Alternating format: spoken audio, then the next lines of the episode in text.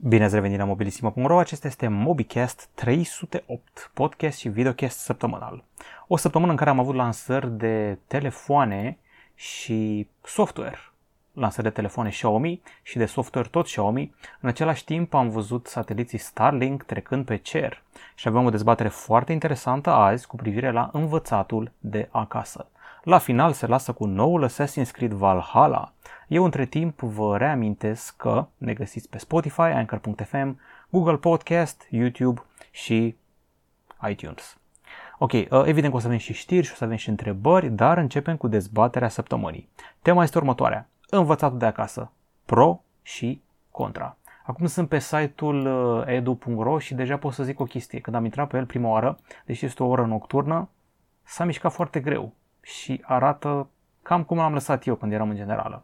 În fine, hai să vă zic câteva aspecte pro pentru învățatul de acasă. În primul rând că în perioada asta este obligatoriu, deci cei mici nu prea au de ales și în al doilea rând că școala s-a cam terminat până în septembrie, de câte am înțeles. În fine, la pro ai așa, stai cu familia, cu cei dragi, cu cei apropiați, cu cățelul, cu pisica. 2. Nu ai anxietatea că ești scos la tablă, că ești șicanat de colegi, dispare fenomenul de bullying. 3. Ai tot internetul la îndemână ca resursă pentru a căuta informații pentru proiectele și lecțiile de la școală. 4. Dacă stai departe de școală, scapi de drum. Unii copii trebuie să meargă două ore, trebuie să facă naveta, să care în spate un ghiozdan gigantic plin de cărți, fac scolioză și alte boli.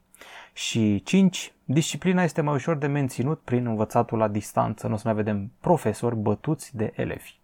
Ok, astea ar fi aspectele pro. La contra, sincer, sunt mai multe. Eu personal sunt contra învățatului de acasă. Și o să încep cu o anecdotă spusă de un stand-up comedian, Joe Rogan, pe podcastul lui, povestea că are un prieten care este milionar, ba chiar miliardar în dolari și toate astea, cu toate astea este socially awkward, adică ciudățel. Când lumea face mișto de el la un bar, stau și ca prietenii, glumesc, își dau pumnul la număr, ca între băieți, omul ăla se enervează. Nu știe să reacționeze. Și știu și o persoană din astea, ăsta este efectul homeschooling-ului, din câte am înțeles. Hai să vă spun cele 5 aspecte contra la învățatul de acasă. 1. Alienare. Dezvoltare aiurea fizică și psihică a celui mic. Am mai făcut noi chestia cu dezbaterea cu munca de acasă, dar aici vorbim de un copil care este în dezvoltare, nu de un adult care se poate adapta totuși. Ăla mic nu se adaptează și ce face acum o să-l influențeze pe tot restul vieții. Deci alienare, dezvoltare fizică și psihică aiurea. 2. Competitivitate lipsă. Din școală, din liceu, din clasă îți formezi deprinderea de a concura, de a dori să fii cel mai bun, de a evolua, de a te compara cu alții. Știu că e politica asta modernă, hai să dăm trofee la toți, să dăm medalii tuturor, premii un tip pentru toată lumea, nu. Competitivitatea este foarte bună. 3. Q-ul este mai ușor. Doamna profesoară, mi-a picat netul. Nu merge, nu se vede, nu se aude. Q-ul. Ăsta ar fi încă un aspect contra învățatului de acasă. 4 o ușoară superficialitate a profesorilor care vor fi tentați să o lase mai moale ce Dumnezeu fac eu aici, stau în fața unui computer. Asta își pot spune ei. Și 4, ă, mă scuzați, 5, dotările hardware ale celor mici. Nu toată lumea are toate sculele necesare să învețe de acasă, din păcate. Dezbaterea o să vă luați pe seama voastră, aveți comentariile YouTube la dispoziție, puteți scrie și pe site la articolul cu Mobicastul. Ok, acum că am rezolvat treaba asta, e momentul să intrăm în pâine și prin pâine mă refer la știrile săptămânii. Am filmat sateliții Starlink 6 ai lui Elon Musk pe cerul României și v-am scris ce și cum aveți și un video foarte simpatic care, sincer, mă bucură să văd că s-a viralizat și a strâns un număr mare de vizualizări. A fost filmat cu Huawei P40 Pro în Timișoara și a strâns 39.000 de views. Foarte frumos. Între timp, acest uh, cârt de sateliți a tot fost văzut în toate orașele țării, București, Ploiești, Arad, Timișoara și altele. Între timp, Xiaomi a comis-o, e o bubă acum, Uh, un cercetător în securitate susține că device-urile colectează date de navigare. Telefoanele Xiaomi înregistrează mai toate activitățile realizate de către utilizatori. Povestea a fost publicată pe Forbes, deci nu de către fite cine și nu m-ar mira ca Xiaomi să aibă soarta Huawei la un moment dat.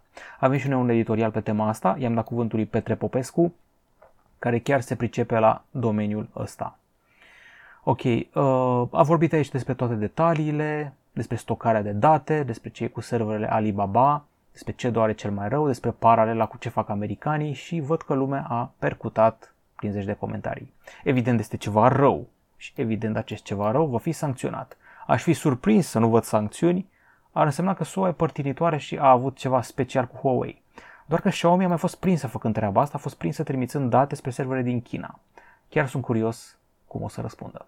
Și acum, într-o undă mai bună legată de Xiaomi, a lansat trei telefoane noi. Redmi Note 9, Redmi Note 9 Pro și Mi Note 10 Lite. Hai să luăm pe rând. Redmi Note 9 vine continuarea lui Redmi Note 8, care a fost bestseller în România anul trecut, n are nevoie de nicio prezentare. De această dată avem uh, procesor Helio G85, cameră quad, baterie mare, au sărit la 5000 de mAh și o cameră selfie în decupaj bulină, ba chiar 5020 de mAh, încărcare la 18 W. Vă interesează prețul, știu, doar 183 de euro. Nu e rău deloc, se vinde din luna mai în Europa și vreau să-l am în teste. Varianta Pro are o cameră de 64 de megapixel principală, în total sunt 4 camere în spate, quad camera și dacă mă uit aici repede, mi se pare o cameră similară cu cea de pe Redmi Note 8 Pro, doar că au pus una macro mai generoasă, 5 megapixeli în loc de 2. A crescut bateria la 5020 mAh, iar în locul procesorului foarte potent MediaTek de pe Redmi Note 8 Pro avem un Snapdragon 720G. Strâm puțin din nas, mi-e greu să cred că va bate MediaTek-ul de anul trecut. Un compromis, aș spune. 247 de euro preț de pornire, ajunge în România pe 15 mai. Cât despre Xiaomi Mi Note 10 Lite, 349 de euro, ecran curbat AMOLED, cameră quad, procesor Snapdragon 730G. Mie încă îmi place cum arată telefonul ăsta, deși camera din spate e un pic cam lungă pentru preferințele mele. Filmează 4K, ok, am înțeles treaba asta, camera selfie de 16 megapixel, un ecran rezonabil, iar camera din spate pare să fie fix la fel ca și cea de pe uh, Xiaomi Redmi Note 8 Pro. Asta dacă nu a greșit cineva aici și a scris greșit invers camera bokeh și camera macro, pentru că văd 5 megapixel bokeh, 2 megapixel macro, posibil să fie invers, o să văd ce și cum. Îmi place că are o baterie foarte mare și se încarcă rapid. Asta contează pentru mine. În fine, Xiaomi ne atacă cu un baraj de telefoane ieftine pentru toată lumea. Să vedem dacă o să se vândă în contextul actual. Probleme pentru Samsung Galaxy S20 Ultra. După nuanța verde rezolvată de update, ce să vezi muică, se spărse sticla. Și nu doar o dată, ci de două ori și de trei ori. Sunt povești de genul ăsta pe Reddit și pe forumul Samsung din SUA. Aparent s-a lovit de ceva din buzunar, s-a spart din senin, n-a scăpat telefonul, așa spune fiecare utilizator. Rămâne să așteptăm o reacție Samsung și să vedem câte cazuri de astea sunt de fapt. Ce știm sigur e că nu știm nimic sigur. Mai departe, Vodafone a lansat o campanie tare și o platformă, împreună suntem mai puternici, uh, și au inaugurat-o ca lumea pe 1 mai. Au oferit concerte ale lui Tudor Chirilă și Irina Rimes, plus au și o secțiune de teatru acolo și o secțiune de masterclass-uri și clasa de acasă și multe altele. Poți să vezi teatru, concerte live, poți să înveți diferite aptitudini, nu e rău deloc, totul este gratuit și donezi câți bani vrei ca să susții artiștii aia. Și intrați frumos aici, Vodafone.ro, împreună mai puternici, asta e platforma, Irina Rimes a avut concert, teatru în sufragerie, muzică pe canapea. Am înțeles că curatorul de conținut ar fi Tudor Chirilă. Foarte frumos. Mai departe avem tot un anunț Xiaomi de software MIUI 12, are Dark Mode 2.0, control de privacy mai bun și avem și o listă de telefoane compatibile. Au mers și mai departe cu minimalismul, vedeți aici uh, o chestie care coboară din cer de la viziunea de satelit pe pământ, avem și un dark mode nou, avem și picture in picture, multitasking îmbunătățit. Alegeți voi cum oferiți acces la localizare și la altele la nivel de privacy, uh, extra funcții la sănătate și fitness și o listă mare de telefoane compatibile. Ok, trecem mai departe. După MIUI 12, încă un telefon Xiaomi. De aceasta arată ceva special, Xiaomi Mi 10 Youth Edition 5G. Nu doar pentru că e 5G și costă 300 de euro, e primul telefon cu cameră periscop de la Xiaomi. Dacă aș fi întrebat pe cineva care se crede bun în tehnologiei, bă, ia zi, a scos Xiaomi telefon cu cameră periscop, ar fi zis, da, cum nu? Mi Note 10. Nu, nu, nu, n-are. N-are cameră periscop. Folosea un crop, un artificiu, dar nu cameră periscop. În fine, combo din spate nu sună foarte impresionant, 48 cu 8 cu 2 cu 8 megapixeli și sunt curios ce poate camera asta să ai zoom optic și periscop la doar 275 de euro. mi se pare scamatorie, magie și vrăjitorul din Oz, doar că din China. Să vedem, sună prea bine. Ok, uh, și am avut și un material așa ca un editorial. Noi nu prea scriem foarte des editoriale, dar când le scriem ne place să fie de suflet, adică să vă împărtășim ceea ce noi chiar facem. Și ne-am decis să nu mai facem treburile alea. Cum am fost eu în Budapesta să fac turism cu telefon? În perioada asta nu mai facem de astea. Avem top 5 lucruri cool pe care le poți face cu Samsung Galaxy S20 Ultra în izolare. Avem așa. Binging, Netflix, HBO Go, streaming, alte nebunii. Poze gătit, pentru că suntem pasionați de gătit la mobilisimo.ro, în special Ervin din echipa noastră, niște mostre foarte apetizante aici, Kaiser ca la carte pentru carbonara, apoi controla dispozitive Smart Home, în acest caz o mașină de spălat, apeluri video cu cei dragi și gaming la 120 de Hz pe ecranul cel special. Vă recomand articolul ăsta, nu scriem editoriale mereu, dar când o facem, o facem quality. Bun, gata cu știrile. Săptămâna trecută v-am aprins rău de tot dezbaterea telefonul cât un salariu. Unii oameni au înțeles greșit. Deci unii oameni au înțeles din dezbaterea asta că eu aș fi zis că hai să vorbim despre telefoanele care costă 1200 de euro că este un salariu. Nimic mai greșit. Despre conceptul de telefon cât un salariu, nu despre un anumit telefon cât un salariu. Pentru unii oameni iPhone SE 2020 telefonul cât un salariu. Și asta am vrut să văd dacă chiar faceți bani cu telefonul sau nu și în ce măsură vă depășiți sau vă egalați posibilitățile financiare maxime. Lăsăm în urmă acea dezbatere și vreau să vă răspund la întrebări acum, așa că o să începem întâi și întâi cu forumul, unde v-am rugat, cred că de vreo patru episoade la rând, să puneți mai multe întrebări. Hai să vedem dacă ați fost cu minți sau nu. Ia să vedem noi ce a mai întrebat lumea. Ohoho, câteva întrebări.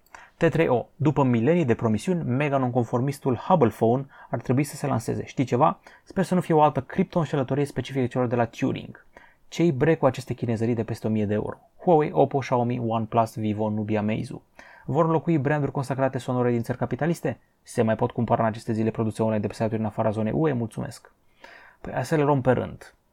Eu n-am încredere în proiectele astea de crowdfunding, am mai zis de mie de ori, că tot mă întreb de Hubble Phone. Vreau să văd review-uri, vreau să văd oameni fericiți care au zâmbet larg și că flutură telefonul în fața camerei. Apoi, nu mă arunc eu înainte la un produs nelansat încă. Că despre prețurile astea mari, companiile au făcut studii înainte, au văzut că se practică, au văzut că se dau banii ăștia, au văzut că într-o parte din lume a crescut pătura mijlocie și au crescut salariile, deci na, asta era înainte de criza care o să vină cu pandemia, dar și au făcut socotelile. Cine dă banii pe telefoane, nu mă întrebați pe mine, dar în țările vestice nu o să li se pară atât de grav ca la un salariu de 3000 de euro să dea 1200 de euro pe un telefon. Că despre înlocuirea brandurilor consacrate din țări capitaliste, care branduri? Care consacrate și care capitaliste? Adică Apple. Mai durează. Că despre achiziții în afara zonei UE, mai greu, perioada asta cu avioanele, mm, mai stai o lună.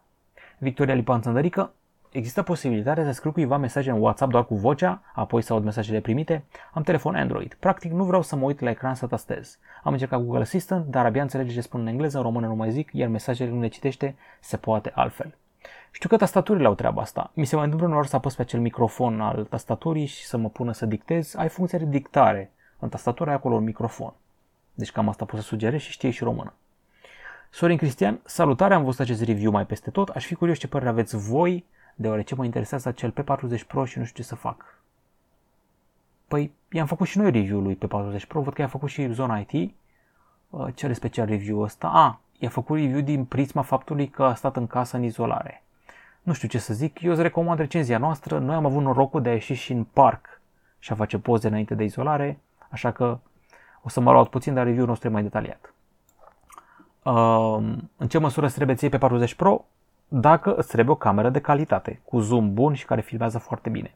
Baterie super ok, ecran super ok, stă bine și la gaming, doar pilula aia decupată în ecran e mai urățică și lipsa de servicii Google. Geno Gide mă întreabă, salut Alex, vreau să cumpăr iPhone 11 sigila de pe OLX, îmi place că a pus steluță la L, cu factură și garanție Neverlock, adică fără acele telefoane luate de la Orange Telecom și apoi vândute pe o steluță X. Crezi că este o idee bună? Se pot bloca cumva? Mulțumesc anticipat. Telefon sigilat de pe OLX cu factură și Neverlock sună combinație de băiat cu mușchi tatuat, vine după duba asta să sară ceva frumos. Nu sunt eu mare fan. Vezi dacă e un seller care are review-uri bune și dacă chiar ai încredere și dacă mai făcut treaba asta și dacă mai știi pe alții care au făcut. Eu în general îmi iau din magazine, EMAG, EVOMAG, Altex, ăștia de încredere, de pe OLX. Cât o promite el că e nou, poate e furat, cine știe. L-a furat din dubă sigilat. Never lock, never stolen. În fine, asta e recomandarea mea, să te documentezi înainte legat de seller. Ok, uh, vă dați seama că nu o să spilcuiesc între 56 de comentarii aici, o să văd ce zice lumea pe YouTube la episodul trecut. Văd că lumea se revoltă de treaba cu telefonul cu un salariu, vreau să înțelegeți că sunt multe tieruri, multe gradații de salarii și gradații de telefoane. Ok, Florin Paiu, vă urmăresc de mult timp. Într-un timp nimeni nu avea telefoanele pe care le aveți voi la review. Din pasiune pentru tehnologie mi-am făcut și o propriu canal de YouTube și puțină încredere și suport mi-a fi de mare ajutor. Mulțumesc! Multă baftă, domnul Florin Paiu. Florentina Dudas sau Dudaș, salut! Ce să aleg între Xiaomi Mi 10 Lite 5G și Xiaomi Mi Youth 5G? Nu-mi dau seama care este mai bun. E foarte simplu. Îți trebuie cameră periscopică? Da sau nu? Dacă îți trebuie, ale telefonul de tine, dacă nu, nu. Acum, uh, uh, ce să zic, depinde în ce măsură, ia hai să vedem. Hai să vedem care e telefonul despre care vorbești tu. Mi Youth Edition 5G.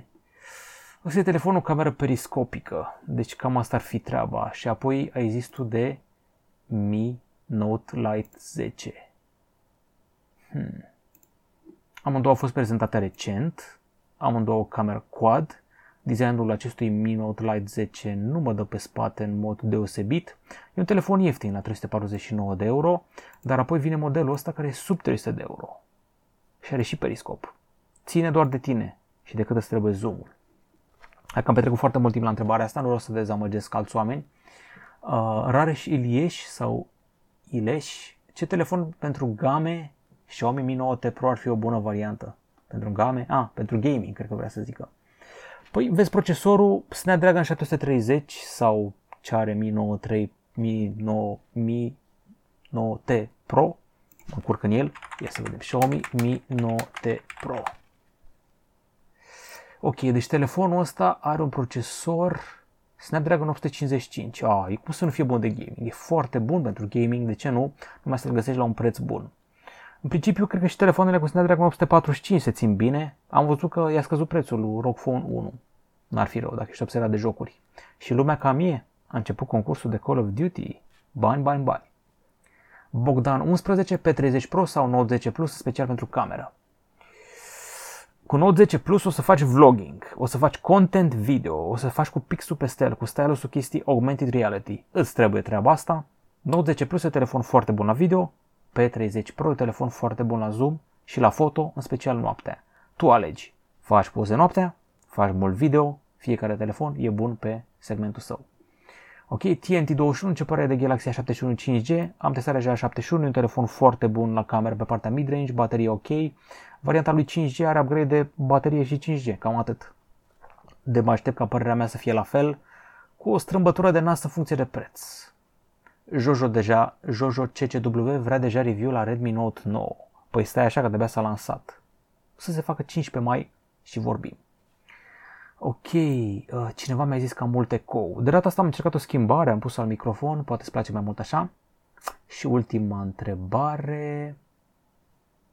Mariana Sorinescu scrie cu caps lock. Mai există Xperia Ruginiu, pot să-mi fac și mie rost de un telefon, plătesc în rate, am pensia mică. Mă întristează asta. Bătrânii din România sunt în continuare neglijați. Guvernul trebuie să se ocupe. Xperia Ruginiu, nu știu care e faza, ce telefon Xperia a fost Ruginiu. Dacă știți voi, dați răspuns în comentariu, eu nu mi-amintesc. Știu că era un HTC pentru publicul feminin, Xperia Ruginiu.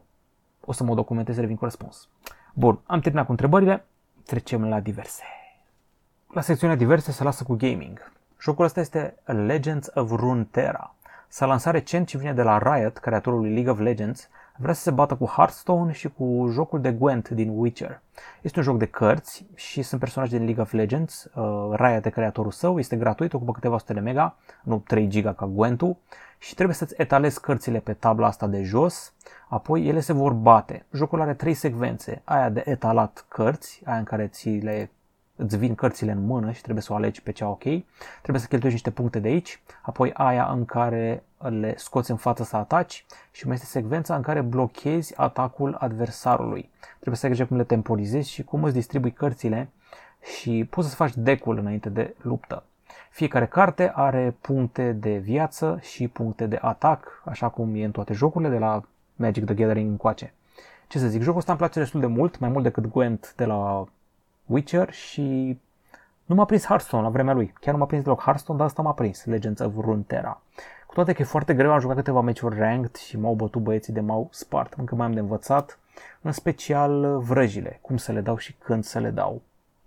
Deci cam asta ar fi și trebuie să rețineți că vrăjile sunt foarte importante și cu un meci nu e niciodată pierdut, chiar și dacă ai unul la viață, poți să revii. Ok, am terminat cu treaba asta, am văzut noul serial, uh, noul blockbuster de pe Netflix este serialul Hollywood. În sfârșit un serial de epocă din perioada interbelică, e perioada aia glam. Dacă v-a plăcut Marle Gatsby și vă place perioada aia flamboyantă în care Uh, se etala oarecare bogăție și stil și aristocrație în SUA. Ăsta e filmul pentru voi. Evident, fiind o producție Ryan Murphy, este excelent decorat și are niște costume super și niște actori frumoși. Ryan Murphy are o obsesie pentru actorii frumoși. Uh, ce să vă zic, este o istorie alternativă a Hollywoodului din anii 50.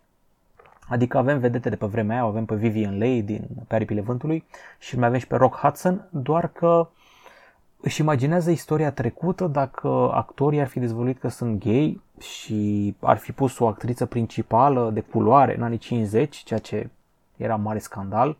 Uh, vă dați seama, actriță principală de culoare și să ia și Oscar, ceva foarte, foarte rar.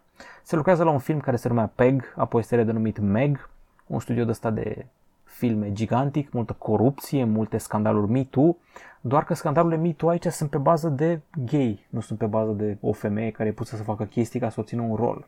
Este o întreagă mafia bărbaților de la o spălătorie, benzinărie, vii acolo, ești o persoană bogată, zici că vrei uh, Take Me to Dreamland și un gigolo vine cu tine în camera de hotel. Și gigolo sunt de obicei băieți care vor să fie actori la Hollywood, băieți lucrați pătrățele ochi albaștri 1.90, doar că nu toți pot să ajungă la Hollywood, doar cei care trec testul camera de hotel cu o tanti care e șefă la studio de producție. Este vorba despre coruperea omului inocent care a venit în Los Angeles și vrea să ajungă la Hollywood și stă la porțile studioului și dă din labe. Vreau să ajung și eu acolo, vreau să fiu un film, vreau să iau Oscarul, dar nu e atât de ușor. În fine, uh, la început pare totul așa foarte murdar, o lume foarte pângărită, dar apoi încep să întrevezi naivitate, puritatea filmului, încep să vezi mesajul real. Trebuie să-i dai un pic de timp să desfășoare. Toți actorii joacă binișor, o să aveți o surpriză, joacă băiatul din Big Bang, Big Bang Theory, un rol important, este personaj negativ aici și joacă al naibii de bine. În rest, mai sunt câțiva actori destul de cunoscuți, în special um, Dylan McDermott, dacă știți în American Horror Story, care e făcut-o de Ryan Murphy, apropo. Bun, avem un nou Assassin's Creed, se numește Valhalla, de câțiva ani tot scapă. Inițial a apărut sub numele de cod Ragnarok, așa se spune că va fi. De fapt e Valhalla. Dacă mă uit la trailer și văd că e un nene cu două topoare, zici, hei, ăsta e God of War de pe PS4 de acum 2-3 ani. Nu, no, este noul Assassin's Creed. Pe vremuri era un joc stealth Assassin's Creed, acum nu mai e stealth, nu e nimic stealth la un viking, doar nu se strecoară vikingul, vine direct cu toporul. În fine, trecem peste. Jocul ar veni în perioada sărbătorilor de iarnă, pe PlayStation 5, pe PlayStation 4, pe nou Xbox, pe vechiul Xbox și pe PC. Uh, am înțeles că pe lângă latura cu bătaia și cu RPG-ul și cu skill tree-ul, o să ai și o secțiune gen Sim City. Îți faci propria așezare și ziduri și fortificații și săteni și cultivi și alte nebunii.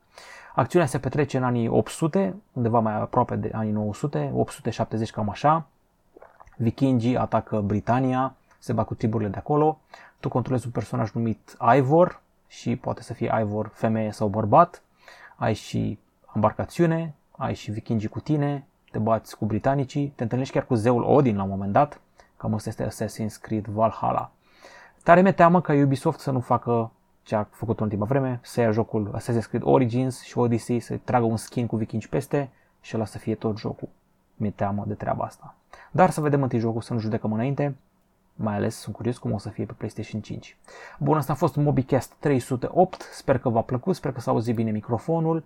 Am vorbit despre multe, multe, multe chestii și nu uitați că avem dezbatere despre învățatul de acasă. Cam atât de la noi. Am făcut și unboxing la iPhone SE 2020. Ar trebui să fie pe canal când ascultați treaba asta. Vă recomand să-l priviți și nu uitați să ne găsiți pe Anchor.fm, Spotify, iTunes, Google Podcast și pe YouTube. La revedere!